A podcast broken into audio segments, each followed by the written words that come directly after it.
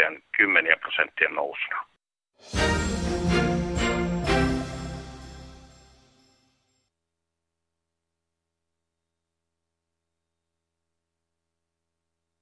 Yle Radio Suomi, ajan tasa.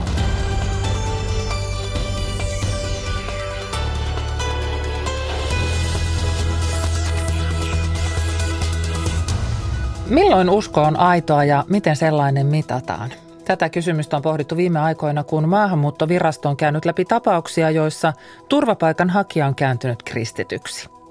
Joukko teologia kyseenalaistaa Mikrin päätökset. Sisäministeri luottaa Mikriin. Tätä vyyhtiä puretaan tässä ajan tasassa. Ja muista aiheesta vähän lyhyemmin. Sauli Niinistölle on saatu kasaan 156 000 kannattajakorttia. Donald Trump on sanasodassa nyt urheiluväen kanssa. Ylen uusi sarja tarjoaa arkisia havaintoja kirjeenvaihtajan asemamaan ilmiöistä ja ajantasan maamme 2017 pysähtyy Liminganlahden rantaniityille. Kolumnisti Kari Enqvist pohtii yliopistojen merkitystä. Lähetyksen lopulla illan MOTsta, mutta aluksi Saksan vaalituloksesta. Minä olen Kati Lahtinen. Tervetuloa ajantasan seuraan.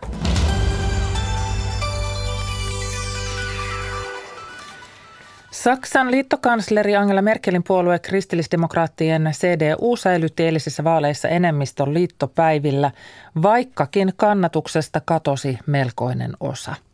Vaalien suuri voittaja oli äärikansallinen vaihtoehto Saksalle vielä ennakoituakin suuremmalla äänimäärällä. Se sai äänistä 12,6 prosenttia. Puhelimessa nyt kirjeenvaihtaja Sampo Vaarakallio, hyvää iltapäivää Berliiniin. Hyvää iltapäivää. Siellä nyt on puoli vuorokautta tätä vaalitulosta pureskeltu. Miten se on otettu vastaan? No kyllä se on otettu vastaan nimenomaan sillä tavalla, että, että tuota, ihmetellään tätä AFD-puolueen vaihtoehto Saksalle puolueen nousua ja ihmetellään myöskin sitä, että miten todellakin niin paljon, niin paljon CDUn, kristillisdemokraattien ja demareiden kannatusta lähti valumaan – valumaan puolueelta pois ja hallitukselta pois. Tätä tässä pureskellaan. Onko syytä löydetty vielä vai vielä vain pureskellaan? No kyllä niitä syitä tietysti löytyy se, että ketkä äänestivät äh, tätä Alternative für Deutschland vaihtoehto Saksalle puoluetta AFDtä, niin tiedettiin se, tai nyt nähdään se, että itä, itäinen puoli, äh, sehän on ollut aikaisemminkin tiedossa, että, että AFD-puolueella on siellä valtavan suuri kannatus että sieltä, sieltä niitä ääniä tulee. Siellä miehet ovat äänestäneet hyvin voimakkaasti nimenomaan AFD-puoluetta. Nämä siirtymät ovat olleet todella suuria. Valtakunnalliset siirtymät ovat olleet todella isoja, jos ajatellaan, että, että yli miljoona kristillisdemokraattia on siirtynyt AFDn riveihin, lähestulkoon puoli miljoonaa Demaria on, on siirtynyt AFD-riveihin, niin kyllä, kyllä tässä niin kuin isoja tällaisia niin kuin poliittisia mannerlaattoja täällä, täällä liikkuu. Ja sitten näitä syitä nyt, nyt jos niitä ni, vielä kertailee, niin, niin nimenomaan tietysti siinä on se, että, että tuolla idässä ja niin koko valtakunnassa niin tällainen Merkel-vastaisuus ää, kyllä myöskin puree tietyissä kansanryhmissä ja kansanosissa ja, ja se, se, se tuossa niin kuin näkyy. Itä ja länsi äänestivät eri tavalla. Onko Saksassa vieläkin kaksi erilaista Saksaa? No tietyllä tavalla on. Ei se itäpuoli ole sillä tavalla sen yhdistymisen jälkeen taloudellisesti noussut kuin, kuin tuota on odotettu, että se on edelleen köyhempää seutua. Ja sitten tällaisessa globalisaation ajassa, missä töitä lähtee, aloja lähtee ja niin poispäin, niin, niin sellaisessa ihmiset, ihmiset ovat nyt sitten, sitten tuota kääntymässä, kääntymässä AFDn syliin. Heidän viestinsä on tietysti ollut tällainen kansallismielinen ja myöskin niin, kuin hyvin paljon tämmöistä sosiaalipolitiikkaa ja talouspolitiikkaa painottava, jolloin se on hyvinkin luonnollista tavallaan, että tuota, heidän, heidän taakseensa on sitten ryhmitetty. Että kyllä, se, kyllä siis tämä jako selkeästi näkyy. Liittokansleri Angela Merkel pitää puolen tunnin kuluttua puheen. Mitä arvelet hänen siinä puheessa sanovan?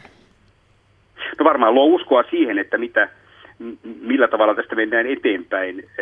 Hän haluaa, haluaa nimenomaan painottaa sitä varmuutta ja vakautta, mitä hän on tarjonnut, ja tuota, että tehdään taas se, se välttämätön, mikä, mikä Saksan, Saksan tuota, edestä pitää tehdä ja hallitus saadaan kasaan. Muuten vielä tuohon, tuohon vaihtoehto Saksalle puolueeseen oikeastaan päivän suurin uutinenhan tavallaan oli se, että puolue aloitti jo tänä päivänä itse asiassa pienen hajoamisen, kun, kun tuolla puolueen aamuisessa tiedotustilaisuudessa puolueen puheenjohtaja Frauke Petri otti ja lähti kesken tiedotustilaisuuden ja sanoi, että hän ei sitten enää jatka tässä. Hän ei ole enää mukana tämän parlamenttiryhmän toiminnassa.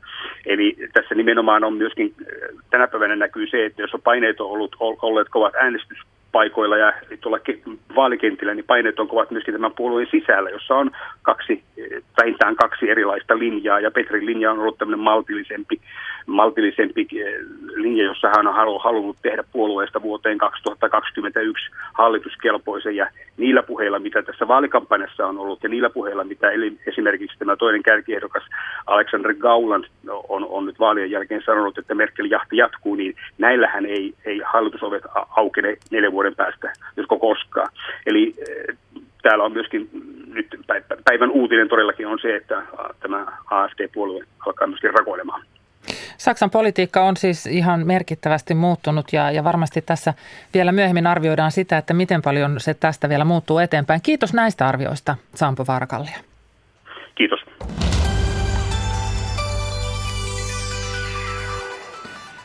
Yli 400 pappia ja teologia on allekirjoittanut vetoomuksen, jonka mukaan maahanmuuttoviraston eli Migrin pitäisi luottaa enemmän uskonnon ammattilaisten arvioon, kun se arvioi kristityksi kääntyneen turvapaikanhakijan uskonnollista vakaumusta. Turvapaikanhakijoiden kristityksi kääntymisestä ja uskonnollisen vakaumuksen arvioimisesta keskustelevat seuraavassa vetoomuksen puuhahenkilö, Suomen teologisen instituutin pääsihteeri Jari Rankinen – ja Migrin turvapaikkayksikön tulosaluejohtaja Tirsa Forssell. Heidän mukaansa kristityksi kääntymisestä on tullut jo ilmiö. Näkemyksellä on selkeä perustelu. Tirsa Forssell. No viime aikoina on esiintynyt kasvavassa määrin nimenomaan irakilaisten ja afganistalaisten turvapaikkahakemuksia, joissa he kertovat pelkäämänsä vainoa kotimaassaan, koska ovat Suomessa ollessaan kääntyneet kristityiksi. Ja, ja tämä, se, mikä tässä tekee ilmiön, on se, että tämä kristityksi käännytään vasta tässä valitusvaiheessa, eli sen jälkeen kun on tullut migristä kielteinen päätös jollain muulla perusteella. Ja hallinto-oikeushan ei koskaan ota ensimmäisenä asteena kantaa siihen, että mikä merkitys tälle uudelle selvitykselle on annettava, vaan he palauttaa asian automaattisesti maahanmuuttovirastolle uuteen käsittelyyn. Ja nyt tämän vuoden aikana, pelkästään tämän vuoden aikana, niin on palautettu noin 700 turvapaikka-asiaa. Ja tämän lisäksi on tietenkin ne, jotka sitten uusintahakemuksessa, eli saatuaan kielteisen hallinto-oikeudestakin jättävät uuden turvapaikkahakemuksen ja sitä vetoavat siihen, että ovat kääntyneet kristinuskoon, sekä tietenkin ne, jotka ovat myös tämän prosessin aikana kääntyneet. Eli puhutaan sadoista.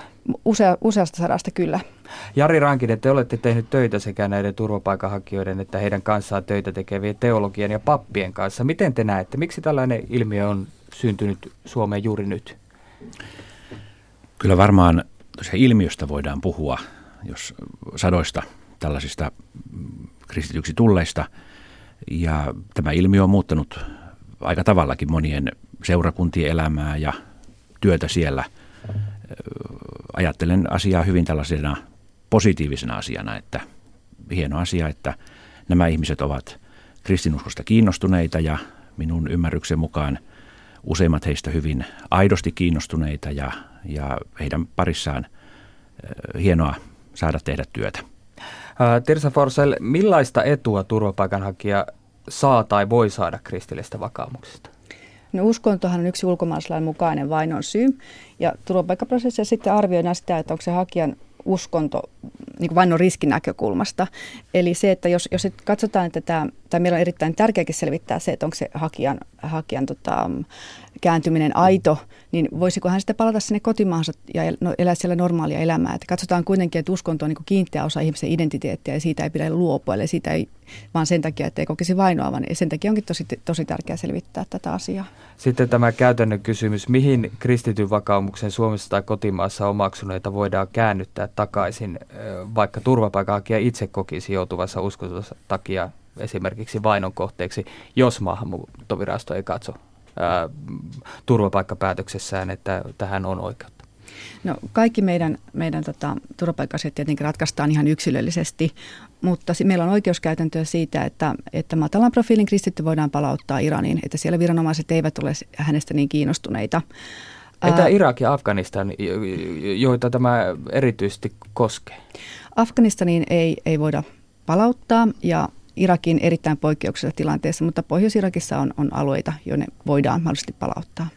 Otetaan hieman etäisyyttä turvapaikkapäätökseen sekä tähän teologia- ja pappien vetomukseen. Niihin kyllä palataan. Jari Rankinen, miten turvapaikanhakija löytää seurakuntaan vai löytääkö seurakunta turvapaikanhakijan? Varmaan molempiin suuntiin. Useinhan se tapahtuu sillä tavalla, että turvapaikanhakija jollakin tavalla tutustuu ihmiseen, joka on seurakunnassa mukana. Monet tällaiset ihmiset auttavat näitä turvapaikanhakijoita ehkä hyvin arkisissa asioissa kuljettavat tai järjestävät vaatekeräyksen tai lasten lelukeräyksen. Ja sitten ehkä jossakin vaiheessa tällaiset ihmiset kertovat joistakin tapahtumista, mitä seurakunnassa on ja kutsuvat sinne mukaan. Ja seurakunta järjestää myös tällaisia erilaisia tapahtumia, jotka on suunnattu juuri turvapaikanhakijoille.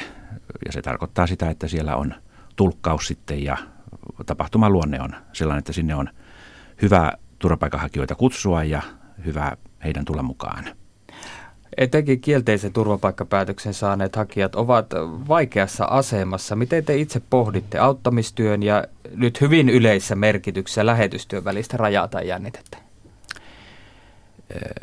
Ajattelen tällä tavalla, että kaikkia, joita voidaan ja johon on mahdollisuus auttaa, niin tulee auttaa riippumatta siitä, onko ihminen kiinnostunut kristiuskosta vai ei. Ää, Tirsa Forsell, onko teillä maahanmuuttovirastossa millainen kuva tästä ilmiöstä? Onko teillä havaintoja aktiivista käännytystyöstä vastaanottokeskuksessa tai niiden liepeillä? No me tiedetään, että kirkko tekee aktiivisesti työtä turvapaikanhakijoiden keskuudessa, mikä on tietenkin Ja voin mainita, että kirkot, että ei kirkot, pelkästään luterilainen kyllä. kirkko. Uh, ero ehkä näkyy sitten siinä, että kastetoiminnassa on suuria eroavaisuuksia, koska kirkkolaki säätelee sitten luterilaisen kirkon aikuiskasteen edellytyksiä, kun taas sitten näillä vapailla suunnilla, erityisesti niistä ehkä helluntai-kirkko sitten erottuu joukosta, niin heillä ei ole vastaavaa lainsäädäntöä, niin se ehkä sitten suurena erona näissä jos, nä, jos, jos, jos näiden välillä näkee ö, jonkinlaista eroa, niin jos jo hypätään kohti hieman sitä turvapaikkaprosessia ja turvapaikkapäätöstä, niin onko sillä merkitystä? Onko uskonnollista tilanteesta kertovan lausunnon kirjoittanut luterilaisen kirkon teologi tai pappi vai jonkin pienemmän kristillisen yhteisön, esimerkiksi seurakunnan edustaja? No mehän tehdään päätökset aina kokonaisarvion perusteella ja, ja tota, meillä on aivan tuore korkeimman hallinto-oikeuden päätös tältä vuodelta, huhtikuulta, missä nimenomaan todetaan, että se papin tai pastorin antama lausunto tai kastetodistus niin ei itsestään riitä, että viranomaisen tulee myös kuulla tätä hakijaa vielä henkilökohtaisesti. Ja tämä on itse asiassa ihan kaikissa muissakin EU-maissa niin, niin tota, käytäntö, että kastetodistus huomioidaan, mutta sen painoarvo on rajallinen. Ja kokonaisarvio on se viranoma, viranomaistermi, jota on paljon tässä viime vuosina käsitelty, että se, se yksittäistapauksia tai yksittäistapauksia on hankala päästä aina käsiksi siihen. Niin voisi lisätä siihen vielä, että tosissaan kun luterilaisessa kirkossa sen kasteen voi saada vasta sen kolmen kuukauden jälkeen, niin, niin meillä helluntai-kirkot ovat kastaneet joskus ihan sen jälkeen, kun hakija on kaksi viikkoa osallistunut helluntai-seurakunnan toimintaan, joskus jopa aikaisemmin ja, ja joskus kahden kuukauden kuluttua, tässä suuria vaihteluita. Kysytään sitten Jari Rankinen, vielä ennen kuin kysyy tuosta vetoomuksesta, niin miten turvapaikanhakijan kanssa käydään läpi, millaisia vaikutuksia kristityksi tulemisella tai kääntymisellä on turvapaikkaprosessiin? Ja toisaalta turvapaikanhakijan tulevaisuuteen Suomessa ja mahdollisesti kotimaassa? Niin kuin tässä kuulimme, niin se prosessi on aika pitkä, ainakin näissä luterilaisissa seurakunnissa, joita tunnen tietysti, koska olen luterilainen pastori – pitkään tämä prosessi kestää siitä, kun tutustutaan ja aletaan tutustumaan kristinuskoon ja että käydään sitten kastekoulua tai rippikoulua ja, ja sen myötä sitten, jos ihminen ilmoittaa, että hän haluaa tulla kristityksi ja kastetuksi, kaste toimitetaan ja sitten tämä yhteys jatkuu. Kun hänet on kastettu, niin hän elää edelleen mukana siinä, siinä seurakunnassa – kun ihminen kyselee kristinuskon asioita ja, ja rippikoulua tai kastekoulua käydään, siinä jossakin vaiheessa kyllä tehdään selväksi se, että kääntyminen kristityksi, tuleminen kristityksi ja turvapaikka Suomessa, ne ovat kaksi eri asiaa. Ja tiedämme sen, että automaattisesti se ei tarkoita Suomessa turvapaikkaa se, että ihminen kastetaan ja hän on kristitty. Se kerrotaan selvästi kyllä. Sitten tuo vetoomus. Te haluaisitte, että maahanmuuttovirasto luottaisi enemmän uskonnon ammattilaisten arvioon ja tässä kuultiin jo, että se on osa sitä kokonaisarviota ja viranomaisen on itse todettava se uskonnollinen vakaumus. Ensinnä, miksi te lähditte liikkeelle tässä asiassa juuri nyt? Aika monen pastorin ja teologin kokemus on se, että sillä koulutuksella – asiantuntemuksella, kokemuksella, joka meillä on, me ajattelemme jostakin ihmisestä, että kyllä hän kristitty on. Ja sitten hän anoo tällä perusteella turvapaikkaa Suomesta ja meidän viranomaiset toteavat, että hän ei ole kristitty. Ja siinä on tällainen ristiriita tietysti. Ymmärrämme erityisesti, että se tuntuu tästä turvapaikanhakijasta pahalta. Hän ajattelee, että hän on kristitty, hänet on kastettu ja hän haluaa kristittynä elää – ja sitten päätös toteaa, että et kristitty olekaan. Ja tietysti sitten myös se on meille pastoreille tai teologeille tällainen, koemme se ainakin tällaisena niin kuin epäluottamuslauseena, että teillä on se koulutus ja kokemus ja asiantuntemus, mutta te ette pysty näkemään sellaista, mitä viranomainen pystyy. Viimeinen kysymys teille molemmille. Tämä on hieman isompi ja periaatteellisempi, mutta toivon vähän alle minuutin vastauksia. Jos ajatellaan 2000-luvun kristillisyyttä tai länsimaista uskokäsitystä, miten vakaumuksen tai uskoarviointi ylipäätään sopii sen kanssa yhteen? Tai mi- mi- miten helppoa tai vaikeaa tällaisen uskoarvioiminen on? Jari Rankinen ymmärrän tässä tilanteessa, että näin toimitaan. Siis suomalaisten ihmisten kohdallahan toimitaan tietysti niin, että jos ihminen on kastettu ja hän sanoo, että hän on kristitty, niin häntä sitten kristittynä pidetään. Ja näin on hyvä, että tällä tavalla toimitaan, mutta ymmärrän tämän tilanteen, mikä meillä Suomessa on, että turvapaikanhakijoita on hyvin suuri joukko.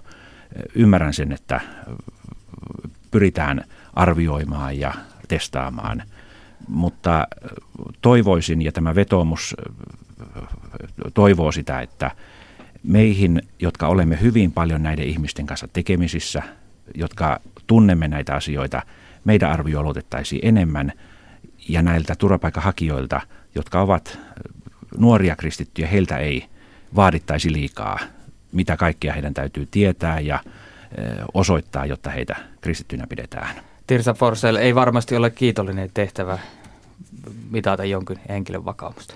Ei, tämä on tietenkin hyvin, hyvin vaikea, vaikea tehtävä ja me ollaankin tehty tosi paljon yhteistyötä Suomen ekumeenisen neuvoston kanssa ja helluntai-kirkon kanssa ja ollaan, ollaan saatu tota, mun mielestä niin tätä toimintaa parempaan suuntaan koko ajan. Näin maahanmuuttoviraston turvapaikkayksikön johtaja Tirsa Forsell. Toinen haastateltava oli Suomen teologisen instituutin pääsihteeri Jari, Jari Rankinen ja toimittajana Olli Seuri. Laulaja, muusikko, näyttelijä Niina Tapiolla on ollut paljon uutisia kerrottavanaan viime aikoina. Esimerkiksi, että hän ryhtyy Jean Ässäksi. Sen lisäksi hän opettelee laulamaan Abbaa uusilla sanoilla, eli suomeksi Mamma Mia musikaalia varten. Ja mitä näkyykään, jos vilkaisee taikapeiliin? Monipuolinen musiikin ammattilainen Niina Tapio vieraana maanantaina kello 19 jälkeen. Yle. Radio Suomi. Donald Trump ei pidä asennosta, jossa amerikkalaisen jalkapallon pelaajat kuuntelevat kansallislaulun. Tässä ainekset uusimpaan somekohuun. Ylen uudet kirjavaihtajat aloittavat työnsä nyt syksyllä ja luvassa on vähän uuttakin. Havaintoja arkisesta elämästä lupaa uusi juttusarja ja alku ainakin on päräyttävä. Mistä syntyy kiinalaisräppärin flow? Topeliuksen maamekirjan hengessä tekemämme matka jatkuu ja tänään pysähdytään Liminganlahden eteläkärjessä Suomen suurimpien rantaniittyjen äärellä.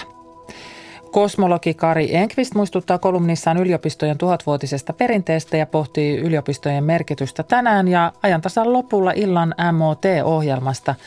Sen aiheen on antanut saksalaiskenraalin päiväkirjamerkinnät.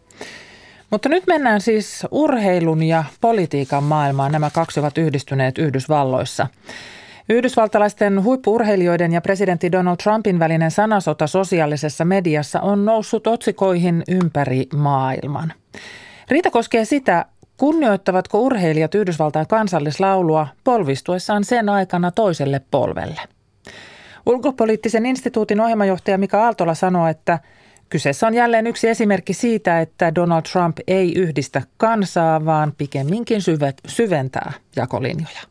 No siinä pelataan identiteettipolitiikkaa, eli, eli käydään kamppailua, että miten Yhdysvaltojen perussymbolit, niin missä tilassa ne on ja kuinka niitä pitäisi kunnioittaa. Eli, eli tämä on vanha kamppailu, jossa, jossa Donald Trump on saanut paljon näkyvyyttä aikaisemmin ja, ja, ja usein presidentit kuitenkin presidentiksi päästyään niin, niin, niin jättää tällaisen jakavan puheen sivuun ja keskittyvät kansakunnan yhdistämiseen, mutta Donald Trump on tietysti eri maata, niin kuin tiedetään.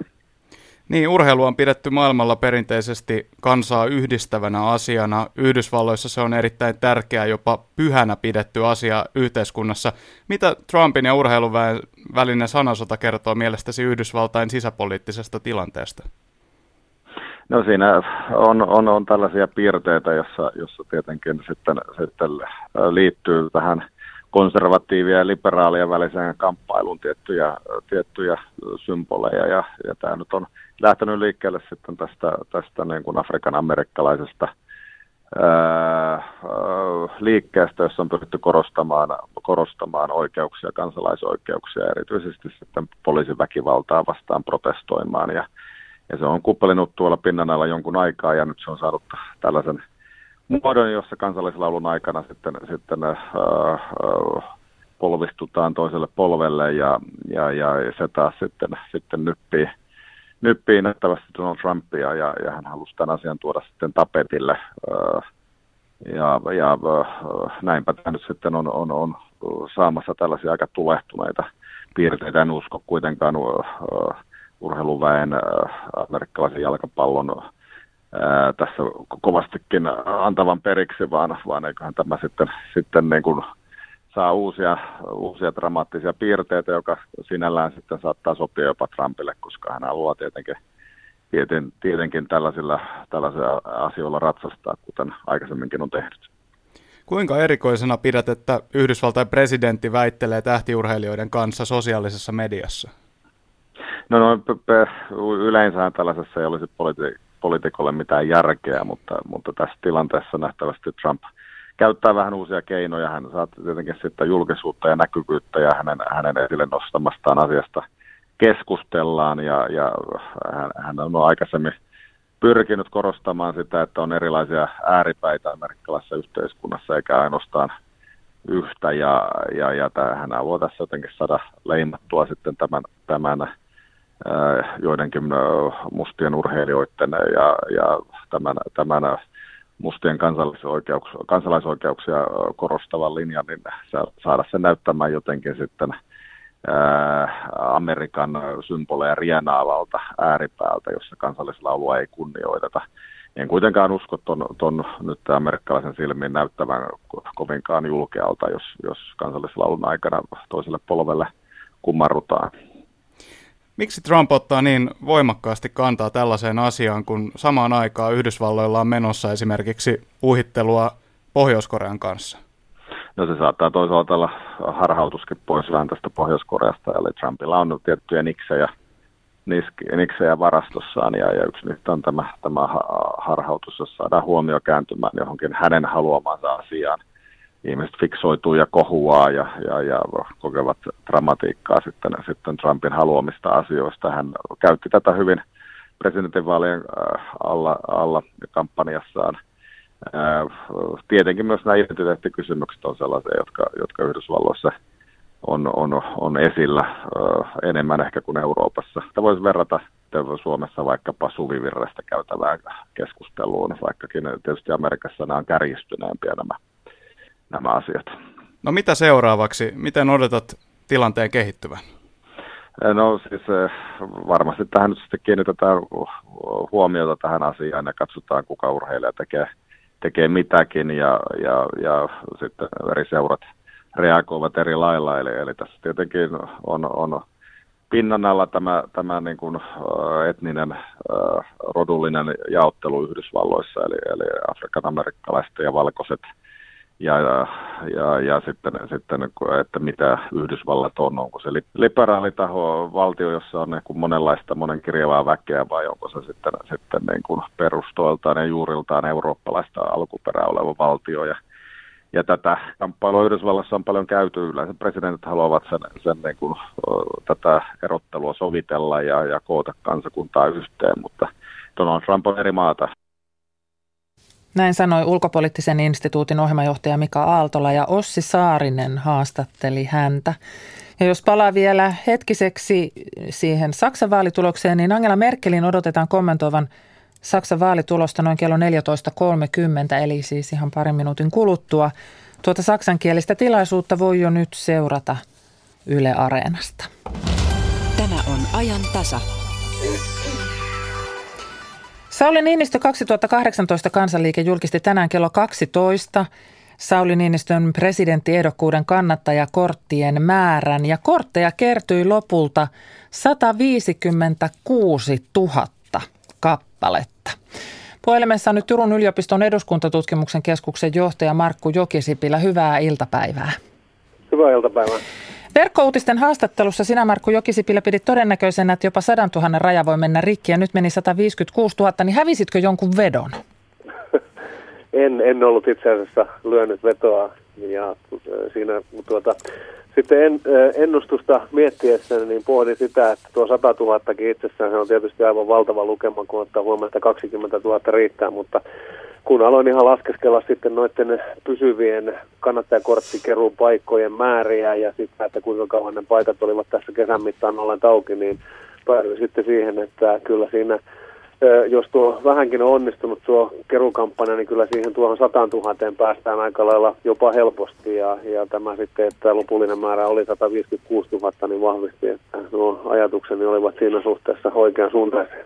Niinistö itse halusi olla ehdokkaana näin, ei puolueen nimissä, vaan tavallaan mittauttaa tämän kannatuksensa tällä tavalla etukäteen, niin oliko se onnistunut valinta häneltä? No vaikea tätä minä muuna on pitää, kun oikeastaan valtavanakin onnistumisena. Tätä voi suhteuttaa esimerkiksi siinä, että kokoomuspuolueella, joka nyt sitten kuitenkin on hänen poliittinen taustaorganisaationsa ja, ja sen uransa aiempi paikka, niin sillä on yhteensä noin 35 000 jäsentä, eli siitä mentiin aika lailla, aika lailla isommaksi siitä lukemasta. Tai sitten jos miettii noita aikaisempia presidentinvaalikierroksia, ensimmäisiä kierroksia, niin siellähän monet ehdokkaat ovat ensimmäisellä kierroksella jääneet alle tuon lukeman, mitä Niinistöllä nyt on pelkästään jo noita kannattajakortteja.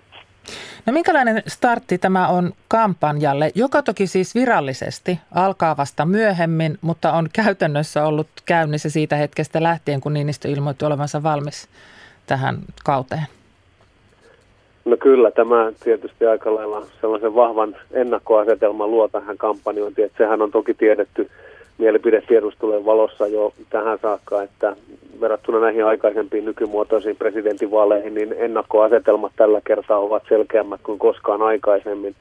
Ja kyllä tämä 156 000 kannattajakorttia nyt sitten entisestään alleviivaa sitä asetelmaa, että meillä nyt on, on sitten jatkomandaattia itselleen hakemassa istuva presidentti, jonka kannatus on kyllä hyvin vahvaa. Ja, ja mielenkiintoisella tavalla tuntuu tuolla sitten poliittisella kentällä niin ne toteutuvan hyvinkin erilaisista ryhmistä aina vasemmalta oikealla.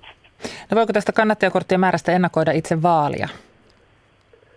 No sitä varmasti voi sitä ensimmäistä kierrosta sen verran ennakoida, että kyllä se hänen realistinen haastamisensa niin, että sieltä sitten toiselle kierrokselle mentäisiin, niin kyllä se nyt vaatii sitten noilta vasta kandidaateilta tai siltä, kuka sitten mahdollisesti voisi tuonne toiselle kierrokselle hänen kanssaan päätyä, niin aivan täydellistä onnistumista tässä, tässä sitten, kun mennään kohti tammikuun loppua.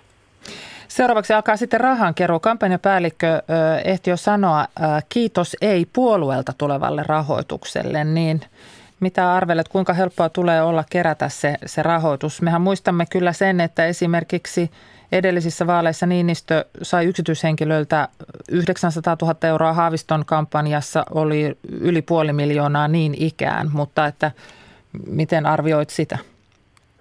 No kyllä tämä ehkä tämä kannattajakorttien määrä sitten toimii jonkinlaisena ennusteena myös tuon rahan keräämisen vaikeuden tai helppouden suhteen, eli kun noita nyt sitten on noin massiivinen määrä noita kortteja onnistuttu keräämään, niin, niin kyllä se uskon, että heijastaa myös sitä, että kansalaisten keskuudessa on, on halua lähteä Niinistöä tukemaan sitten niinkin, että tai aivan niin kuin hän on tässä itse pyrkinyt näiden puoluepoliittisten lähtökohtien ulkopuolella niin ihan täysin, että en, en, en usko, että hänellä välttämättä on kovinkaan suuria vaikeuksia päästä noihin samoihin lukemiin kuin mitä aikaisemmin.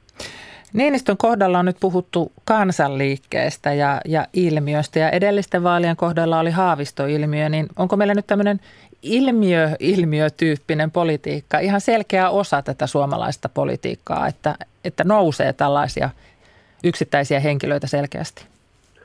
No sanotaan, että tietysti niin Sauli Niinistö kuin Pekka Haavistokin ovat olleet varsin pitkään politiikasta mukana, eli, eli ehkä olisi jonkinlaista heidän pitkäuransa väheksymistä sanoa, että juuri nyt olisi sitten jonkinlainen sellainen ilmiö meneillään, joka heitä nostaisi. Mutta se on totuuden nimissä sanottava, että kyllä tämä meidän presidentin vaalimme, suora kansanvaali ja valinta, jossa sitten tiettyjä henkilöitä valitaan, niin se on, on sellainen, se kokonaiskattausta, se luo tällaisen mahdollisuuden sitten Esimerkiksi nyt ensimmäisen kierroksen vaalia ajatellen olemme nähneet parinkin kertaa sen, että kun tällainen myötätuli lähtee jonkun ehdokkaan taakse puhaltamaan, niin se saattaa kerätä aika kovakin, koviakin kierroksia siinä sitten ja, ja osoittaa, että ne ennakkoasetelmat ennusteet eivät välttämättä pidäkään paikkansa, kun päästään lähelle sinne. Tulee mieleen tuo 2006 vaali, jossa vielä sanotaan näihin aikoihin ennen vaaleja, niin mielipidetiedustelut silloin kertovat, että näyttää hyvin selvältä, että toista kierrosta ei tule, vaan Tarja Halonen valitaan, valitaan sitten suoraan ensimmäisellä kierroksella, mutta näin ei sitten käynyt, kun se kampanjavaihe lähti, lähti kunnolla käyntiin ja keskusteluihin päästiin, niin sitten tämä johtoasema alkoi siinä kovasti kutistua ja päädyttiin toiselle kierrokselle. Kiitos näistä arvioista eduskuntatutkimuksen keskuksen johtaja Markku Jokisipilä. Kiitoksia.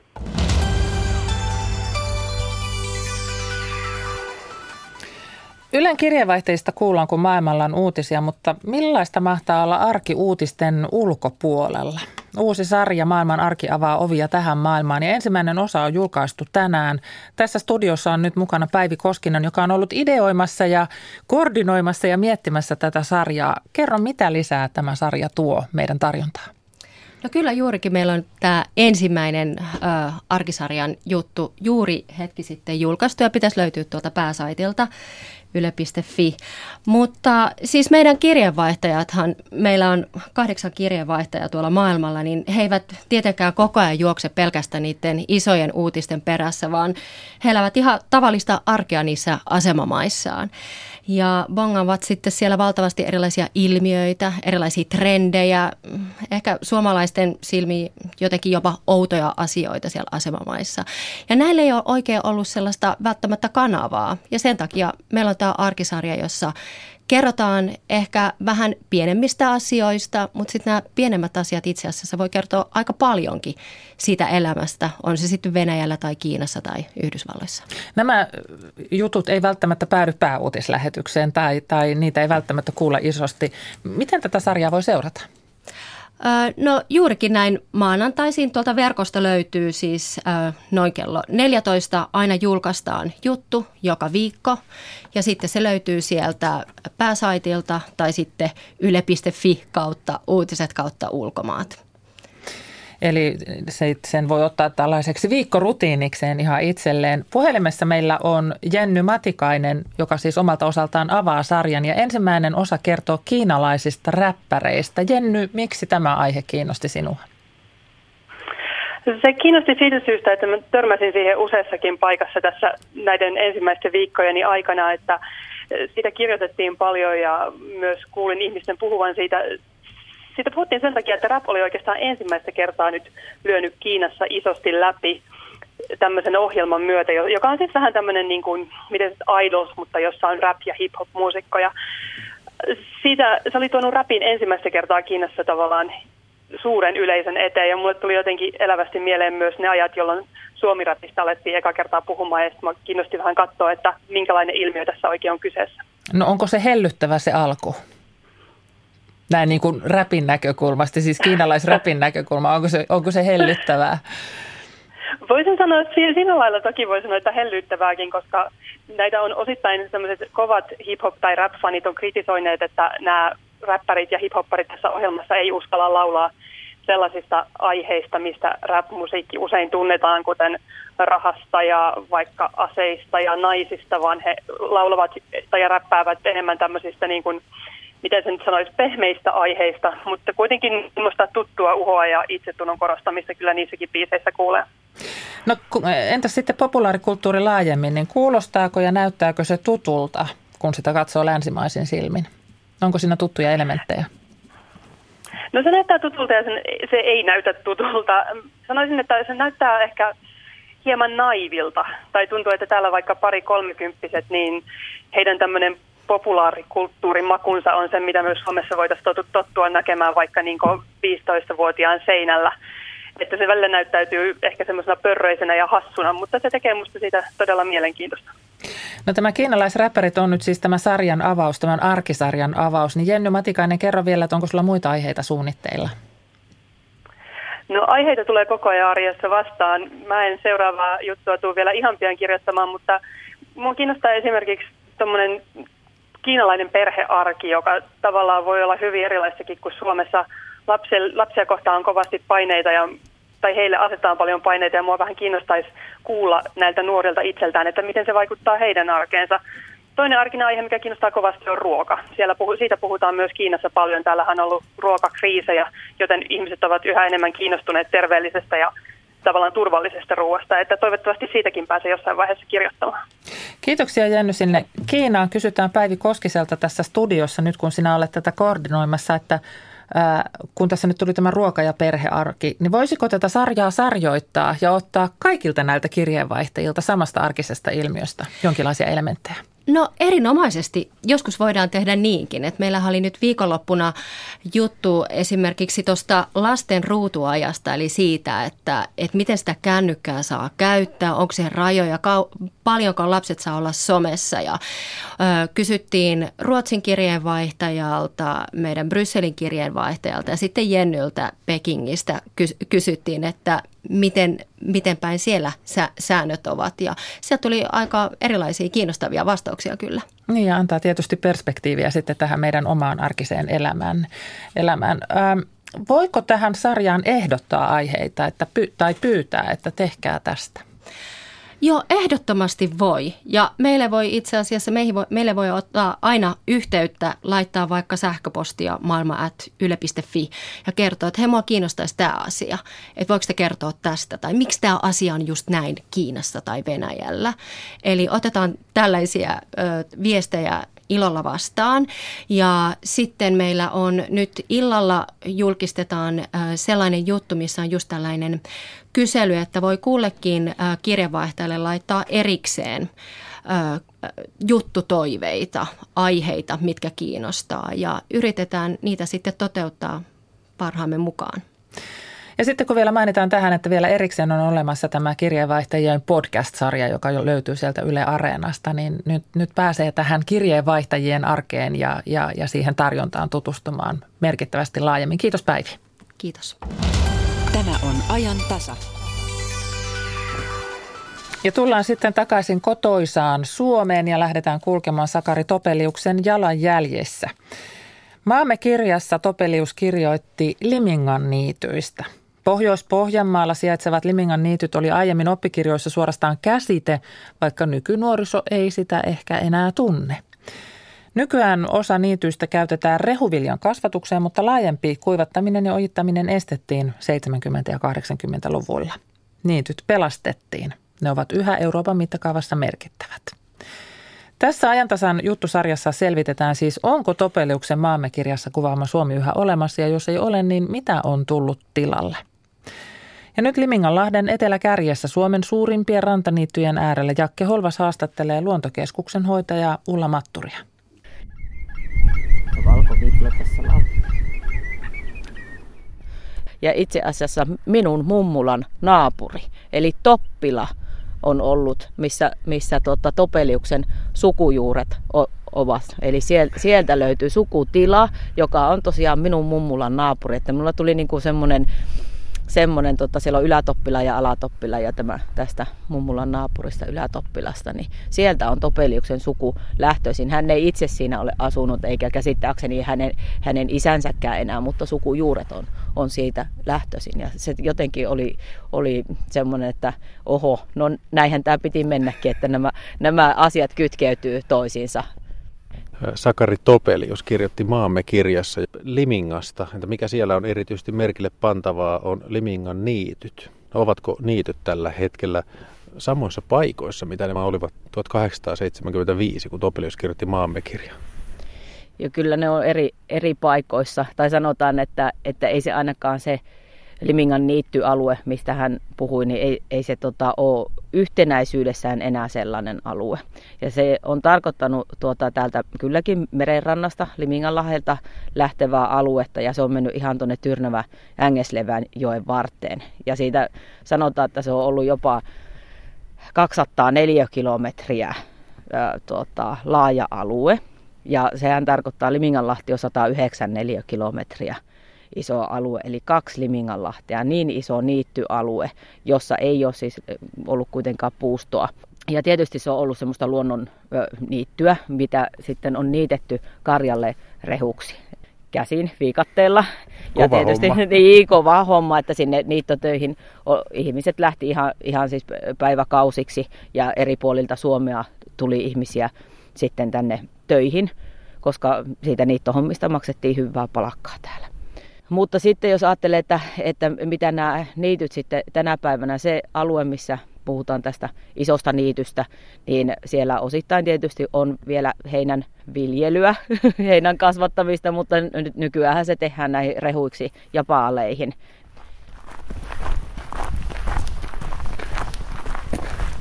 Näkyykö täällä muita eläimiä kuin lintuja? Metsäkauriita on aika mukavasti tässä rannassa. Luulisin, että se niiden siron jalka uppoaisi. Kyllä, se uppoakin. Joo. Mutta että ne käyttää aika paljon näitä tämmöisiä pieniä metsikköjä ja näitä, vilje, näitä rantaviljelyspeltoja. Että ne mieluummin liikkuu siellä entäkö. Sitten keskikesä. Tänä päivänä me puhutaan tämmöistä rantaniityistä ja laidun alueista. Liminganlahtea ikään kuin hoidetaan sillä tavalla, että tänne tulee kesätyöläisiä, emolehmiä ja sitten lampaita. Täällä on ihan Euroopan suurimmat laidun alueet ja, ja ne on siis suunnitellusti, sinne tehdään rannoille hoitosuunnitelma ja, ja sitten neuvotellaan isäntien kanssa, että kenen, kenen tuota, karja tänne tulee laiduntaan ja, ja näin päin pois. Mutta jos tästä katsotaan tuonne niin neljä kilometriä, onko se nyt pohjoisen suuntaan, niin näkyy silmän kantamattomiin. Tuossa on niittyä. Kyllä, rantaniittyä on ja, ja tota, et, et kyllähän nämä laajoja alueita on. Ja it, itellä tietysti, kun silmä on tottunut tämmöiseen aakeeseen laakeeseen, että meillä ei näitä mäkiä ole hirveästi haittona, haittona täällä eikä kallioita, niin, niin siinä mielessä niin tämä tämmöinen aakkeus ja laakkeus tämä on omalle silmälle, niin, niin siihen on tottunut, että sitä vaan näkee pitkälle. Tovelius sanoo myös näin, että Pohjanmaan pohjoisosassa, jossa meren pohja on ollut hietainen, aukeavat Limingan niityt aavana, pajupensaiden ja nuorien koivujen verhoamana, silmiin kantamattomana heinikkona. Eli pajupensaita oli silloin mukana, mutta nyt kun puhutaan tästä Liminganlahden hoitoalueesta, niin ilmeisesti ne yritetään saada pois. Kyllä, ja nämä eläimet pitää tosiaan tuon pajukon ja järviruon pois, mikä täällä, nimenomaan täällä rannan, rannan puolella on se ongelma, että semmoista, tietyt lajit tarvitsevat sitä pajukkoa ja ryteikköä, niin se on ihan, ihan selvää. Mutta sitten tota, suurin osa lajeista kuitenkin tarvitsee tämmöistä avointa rantaniittyä. Täytyy sanoa, että en varmaan koskaan elämässäni tule enää tekemään haastattelua niin, että taivaan vuohi on jatkuvasti taustalla. Liminganlahden luontokeskuksen hoitaja Ulla Matturi. Tunnetko ihmisiä, jotka on ihan niin kuin ollut täällä niittämässä vielä, on hengissä? Kyllä, minun iso, isovanhemmat tuota, on, että papan kanssa just tuossa juttelin tuota, äitienpäivä tietämillä niin, niin siitä, että, että hän on ollut niittämässä. Ja sitten tota, minun pappa myöskin muisti semmoisia, että hän, hän on ollut ensimmäisenä tota, niin kuin traktorin käyttäjiä, jotka on ollut tekemässä ojia, kun niitä on tehty ennen käsiin. Ja, ja, tota, ja hänkin on ollut kyllä kaivamassa, että nehän piti saada kuitenkin niitä niittyjä ja näitä niin pyrittiin kuivattamaan, että se heinä kasvaisi kunnolla, koska nämä on hyvin märkiä nämä meidän tota, merenrantapohja niityt. Oliko toi kuovi? Kyllä, kuovi. Ja sitten myöskin sinisorsa lensi tuosta. Että Lumioilta tänne, tänne puolelle vaihtaneet kuntaa ihan lahen poikki. Samoin hirvet kävelee tästä Joo, lahen joo. poikki, Joo, eikä joo. tarvitse uida. Sä mainitsit tässä just ennen kuin panin tämän nauhan päälle, että nuoret ei välttämättä tajua Limingan niittyjen mainetta. Joo, kyllä se vähän, vähän näin on, että, että se Limingan niitty on ollut, ö, tota, niityt on mainittu, että, siis oppikirjoissa se on ollut semmoinen käsite, että, että kyllä hyvin monet suomalaiset sen tietää ja ky- kysyvätkin, varsinkin tulevat Etelä-Suomesta ja ulkopaikkakuntalaisia, että, että no onko niitä Limingan niittyjä ja missä niitä niin pääsisi näkemään, että sitä joutuu tosiaan selittelemään, että se on vähän erityyppistä tänä päivänä. Mutta sitten en, en usko, että nyky, nykyään tuota, kouluissa puhutaan enää Limingan niityistä. Tänä päivänä puhutaan kosteikoista enemmänkin ja kosteikkojen arvostuksesta. Ja, koska näähän on ollut, Limingan lähellä,kin tämä ongelma oli äh, 70- ja 80-luvuilla, että tätä haluttiin kuivattaa ja lisää tehdä peltoa. Aha. Eli, ja sitten myöskin tämmöinen, että veneväyliä kaivettiin, ojia kaivettiin. Oli, oli monenlaista tämmöistä kaivuutoimintaa, mikä silloin ö, tarkoittaa, että se kuivattaa tota lahteen ja heikentää sen luontoarvoja. Ja tämän perusteella sitten Liminganlahti on lähtenyt tämmöiseen suojelu, suojelu tota, tai Natura 2000-ohjelmaan ja sitä, sitä kautta on sitten tällä hetkellä yksityinen luonnonsuojelualue.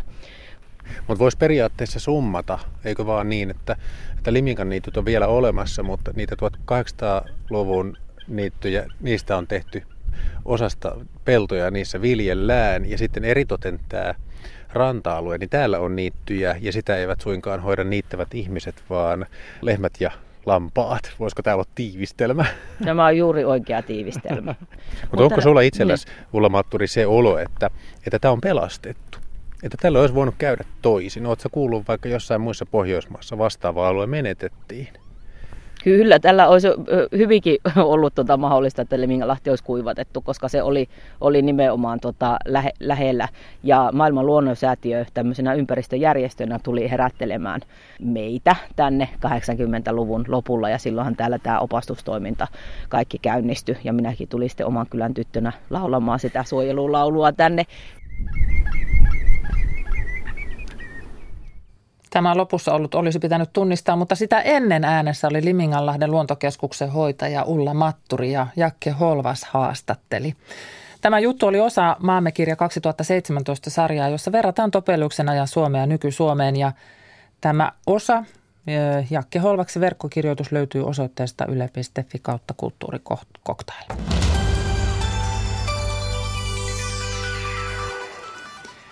Opetus ja tutkimus. Ne ovat yliopiston kivijalat. Tätä muistuttaa kolumnisti, kosmologi Kari Enqvist kolumnissaan, joka kysyy, mihin yliopistoja tarvitaan. Mitä ja millainen eläin on yliopisto? Mikä on sen tarkoitus ja keitä varten se on olemassa? Mitä hyötyä siitä on? Tällaisia kyselevät säännöllisin välein poliitikot, elinkeinoelämän edustajat ja somekansa – ja usein närkästyneellä äänensävyllä, jonka tarkoituksena on viestiä, ettei yliopistoista ole tarpeeksi hyötyä kenellekään heistä. Nykymaailma on monimutkainen. Poliitikot joutuvat kamppailemaan vaikeiden, toisiinsa lomittuneiden ongelmien kanssa. Jokainen heistä uskoo tietävänsä, miten asiat tulee hoitaa. Koska kovin harva jakaa heidän uskonsa, he haluavat mielipiteilleen yliopistollisen sertifikaatin. Poliitikot kyllä puhuvat kauniisti tutkimustiedon tarpeesta päätösten avittamiseksi. Tuota tietoa myös tarjotaan heille. Mutta kun se osoittautuu heidän omien uskomustensa vastaiseksi, poliitikot pyyhkäisevät syrjään yhdellä luudan vedolla nämä kaiken maailman dosentit. Tässä he kanavoivat äänestäjäkuntaansa. Somen totuuden jälkeisessä huumassa se lyttää yliopistoväen pelleiksi ja verorahoja imeviksi iilimadoiksi. Pääosin siksi, että tutkijat kehtaavat väittää someväen yksinkertaisiksi tietämiä totuuksia monimutkaisiksi ja monisävyisiksi. Että esimerkiksi kaikki Suomen ongelmat eivät ratkea eurosta eroamalla. Elinkeinoelämä katsoo yliopistoa omien suodattimiensa läpi. Niitä on kahdenlaisia, debet ja credit. Sen puheenvuorot tuntuvat joskus kantautuvan kaukaiselta planeetalta, jonne yliopisto erottuu vain himmeänä pisteenä. Hyvä esimerkki on äskettäinen elinkeinoelämän tutkimuslaitoksen Etlan tutkijoiden kirjoitus Helsingin Sanomissa. Heidän iskusanansa olivat innovointi ja kaupallistaminen. Sitä on yliopistoissa kuulema liian vähän. Parhaaseen stand-up-komiikan tyyliin he ehdottivat jopa lisäämään tutkijoiden työpäivään muutaman kaupallistamiseen korvamerkityn lisäminuutin. Kun he väittävät, että kaupallistamisen ja tutkimuksen edistäminen rinta rinnan parantaisi tieteen laatua, he eivät Narniastaan käsin kykene näkemään, millainen eläin yliopisto on. Einstein tosin hankki aikoinaan patentin tietyn tyyppiselle jääkaapille. Sillä ei kuitenkaan ollut mitään annettavaa suhteellisuusteorialle. Pientä marginaalia lukuun ottamatta kaupallistamisella ei ole mitään merkitystä tieteen kehitykselle. Yliopistojen historia on lähes tuhatvuotinen. Euroopan vanhin Bolognan yliopisto perustettiin vuonna 1088 vapaan opetuksen ja tutkimuksen tyyssiaksi. Nämä kaksi asiaa ovat moottori, joka yliopistoja pitää edelleen käynnissä. Kaikki muu on oheisvahinkoa. Ja näin on kaikkialla maailmassa, kun puhe on huippuyliopistoista. Kun Etlan kirjoituksessa todetaan amerikkalaisyliopistojen professoreille maksettavan palkkaa vain yhdeksältä kuukaudelta, se ei suinkaan tarkoita, että henkensä pitimiksi nämä professorit joutuisivat kolmen kuukauden ajan kehittelemään uusia Kiinaan kaupusteltavia muovihärpäkkeitä. Ei, jo heidän yhdeksän kuukauden palkkansa on paljon suurempi kuin suomalaisprofessorin vuosipalkka. Tarkoituksena on kannustaa heitä hankkimaan lisärahoitusta omaan tutkimukseensa ja samalla korottaa omia palkkojaan entisestään. Jopa opetus on tutkimukselle alisteista. Kun nuoret unelmoivat yliopistourasta, he unelmoivat tutkimustyöstä. Tämän parhaimmiston varassa lepää yliopiston tuhatvuotinen brändi. He tuottavat aikanaan sen immateriaalisen hyödyn, jota nimitetään sivistykseksi ja kulttuuriksi ja joka on yliopiston perimmäinen tarkoitus. Eivät heitä vedä epäkiitolliselle ja usein huonosti palkatulle urapolulle haaveet innovoinnista ja kaupallistamisesta. Niitä varten meillä on kapitalismiksi kutsuttu talousjärjestelmä. Miksi siis kapitalismin nimiin vannova elinkeinoelämä ei itse satsaa enemmän rahaa innovointiin? Miksi se mankuu yliopistoja talkoisiin, jotka kaiken järjen mukaan kuuluvat sille itselleen? Miksi se ei sijoita johtajiensa ylisuuria ja usein ansaitsemattomia kannustuspalkkioita tutkimukseen? Siellä nekin rahat tuottaisivat enemmän lisäarvoa omistajille. Kun yliopistoja yritetään muokata yritysten ilmaisiksi tutkimusosastoiksi, haluaisin muistuttaa elinkeinoelämää. Olemme jo antaneet teille sähkön. Se on modernin maailman sydänveri ja sen elinehto. Sitä ilman teidän pytinkinne eivät olisi olemassa. Sähkö ei tule noin vain töpselistä, vaan se on pitänyt löytää perustutkimuksella, johon ei liittynyt innovointia, kaupallistamista tai mitään muutakaan konsulttijargonia. Sähköstä olette meille vieläkin velkaa. Kolumnistina tänään kosmologi Kari Enqvist.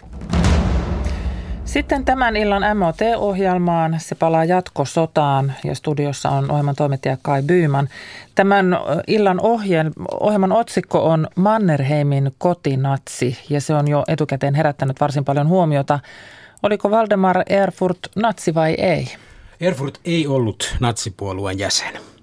Et, et tuota, Mutta mut sitten niin, kuin, niin moni muukin saksalainen, niin hän, hän ikään kuin mukautui – mukautui aika lailla kritiikittä kansallissosialistien valtaan ja, ja, ja tietysti siinä sitten samalla toiminnallaan myös tuki sitä.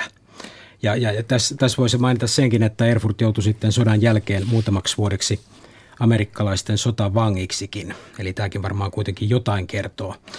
Ja siis mikään yksilotteinen persona tämä Erfurt ei suinkaan ollut, että tuota, hän, hän oli myös yksi Saksan arvostetuimmista sotahistorioitsijoista – ja, ja, ja vaikka, vaikka mitä. Mutta että tota, tästä otsikosta sanoisin sitten vielä sen verran, että se, se otsikkohan on ohjelmalle tehty tietysti niin kuin journalistisen, journalistisin perustein, eli se on kärjistys. että tuota, tuota, tuota, muistutettakoon tämä nyt tässä yhteydessä – mutta että, ja sanon vielä senkin, että Valdemar Erfurt edusti Suomessa niin kuin Saksan virallista linjaa ja, ja, ja hän oli niin kuin natsi-Saksan virallisena edustajana täällä kuitenkin. Ja tämän illan ohjelma siis perustuu Erfurtin sotapäiväkirjaan ja, ja nyt eletään vuotta 2017. Miksi niitä käsitellään vasta nyt? No tota, Tämä nyt julkistettava suomennos, niin se, se koskee vain vuotta 1941. Ja alun perin tämä suomennos, se oli määrä julkaista jo 50-luvun alussa. Mutta sitten kustannus, kustannusyhtiö VSOY empi ja empi tässä julkaisussa vuosikaudet, kunnes sitten 50-luvun puolivälissä julkaisi nämä Erfurtin päiväkirjamerkinnät, mutta vain ja ainoastaan vuoden 1944 osalta. Ja tuota, niin, Pekka Visurin kertoman mukaan niin kukaan ei ole täsmällisesti missään vaiheessa halunnut sitä kertoa, että miksi VSOY kieltäytyi julkaisemasta tätä päiväkirjan alkupäätä. Että, että Visuri on itse omissa henkilökohtaisissa pohdinnoissaan niin tullut siihen loppupäätelmään, että että tätä päiväkirjaa niin kuin pidettiin yksinkertaisesti aivan liian arkaluontoisena sinä päivänä ja niin kuin tuon ajan kontekstissa. No lyhyesti, nyt kun siis palataan jatkosotaan, niin kertooko tämän illan ohjelma jotain sellaista, mitä ei ole aiemmin tiedetty? Ihan lyhyesti. Joo, no kyllä mä sanoisin, että tuota, äh, Siis tämä suomalaisten sotilaallinen toiminta, se oli, niin kuin, se oli hyvin tiiviisti kytketty osaksi tätä natsisaksan kokonaissuunnitelmaa Neuvostoliiton ja bolshevismin hävittämiseksi maan päältä. Eli tuota, niin Valdemar Erfurt puhuu koko ajan ää, tässä päiväkirjassaan yhteisestä saksalais-suomalaisesta sodankäynnistä. Eli, eli Suomi ja Saksa lähtivät jatkosotaan yksissä tuumin ja yhteiseen hyökkäykseen kohti itää. Tämä siis tänä iltana TV yhdessä kello 20. Kiitos Kai Byyman. Ja Kiitoksia. Huomenna aamupäivällä ajantasassa puhutaan viinistä ja viinin viljelystä ja vähän alkoholilain uudistuksestakin. Studiovieraaksi saapuu Ranskassa Bordeauxssa viinitilaa isännöivä Juha Bärilund. Ja iltapäivällä sitten puhutaan johtamisesta ja koripallosta.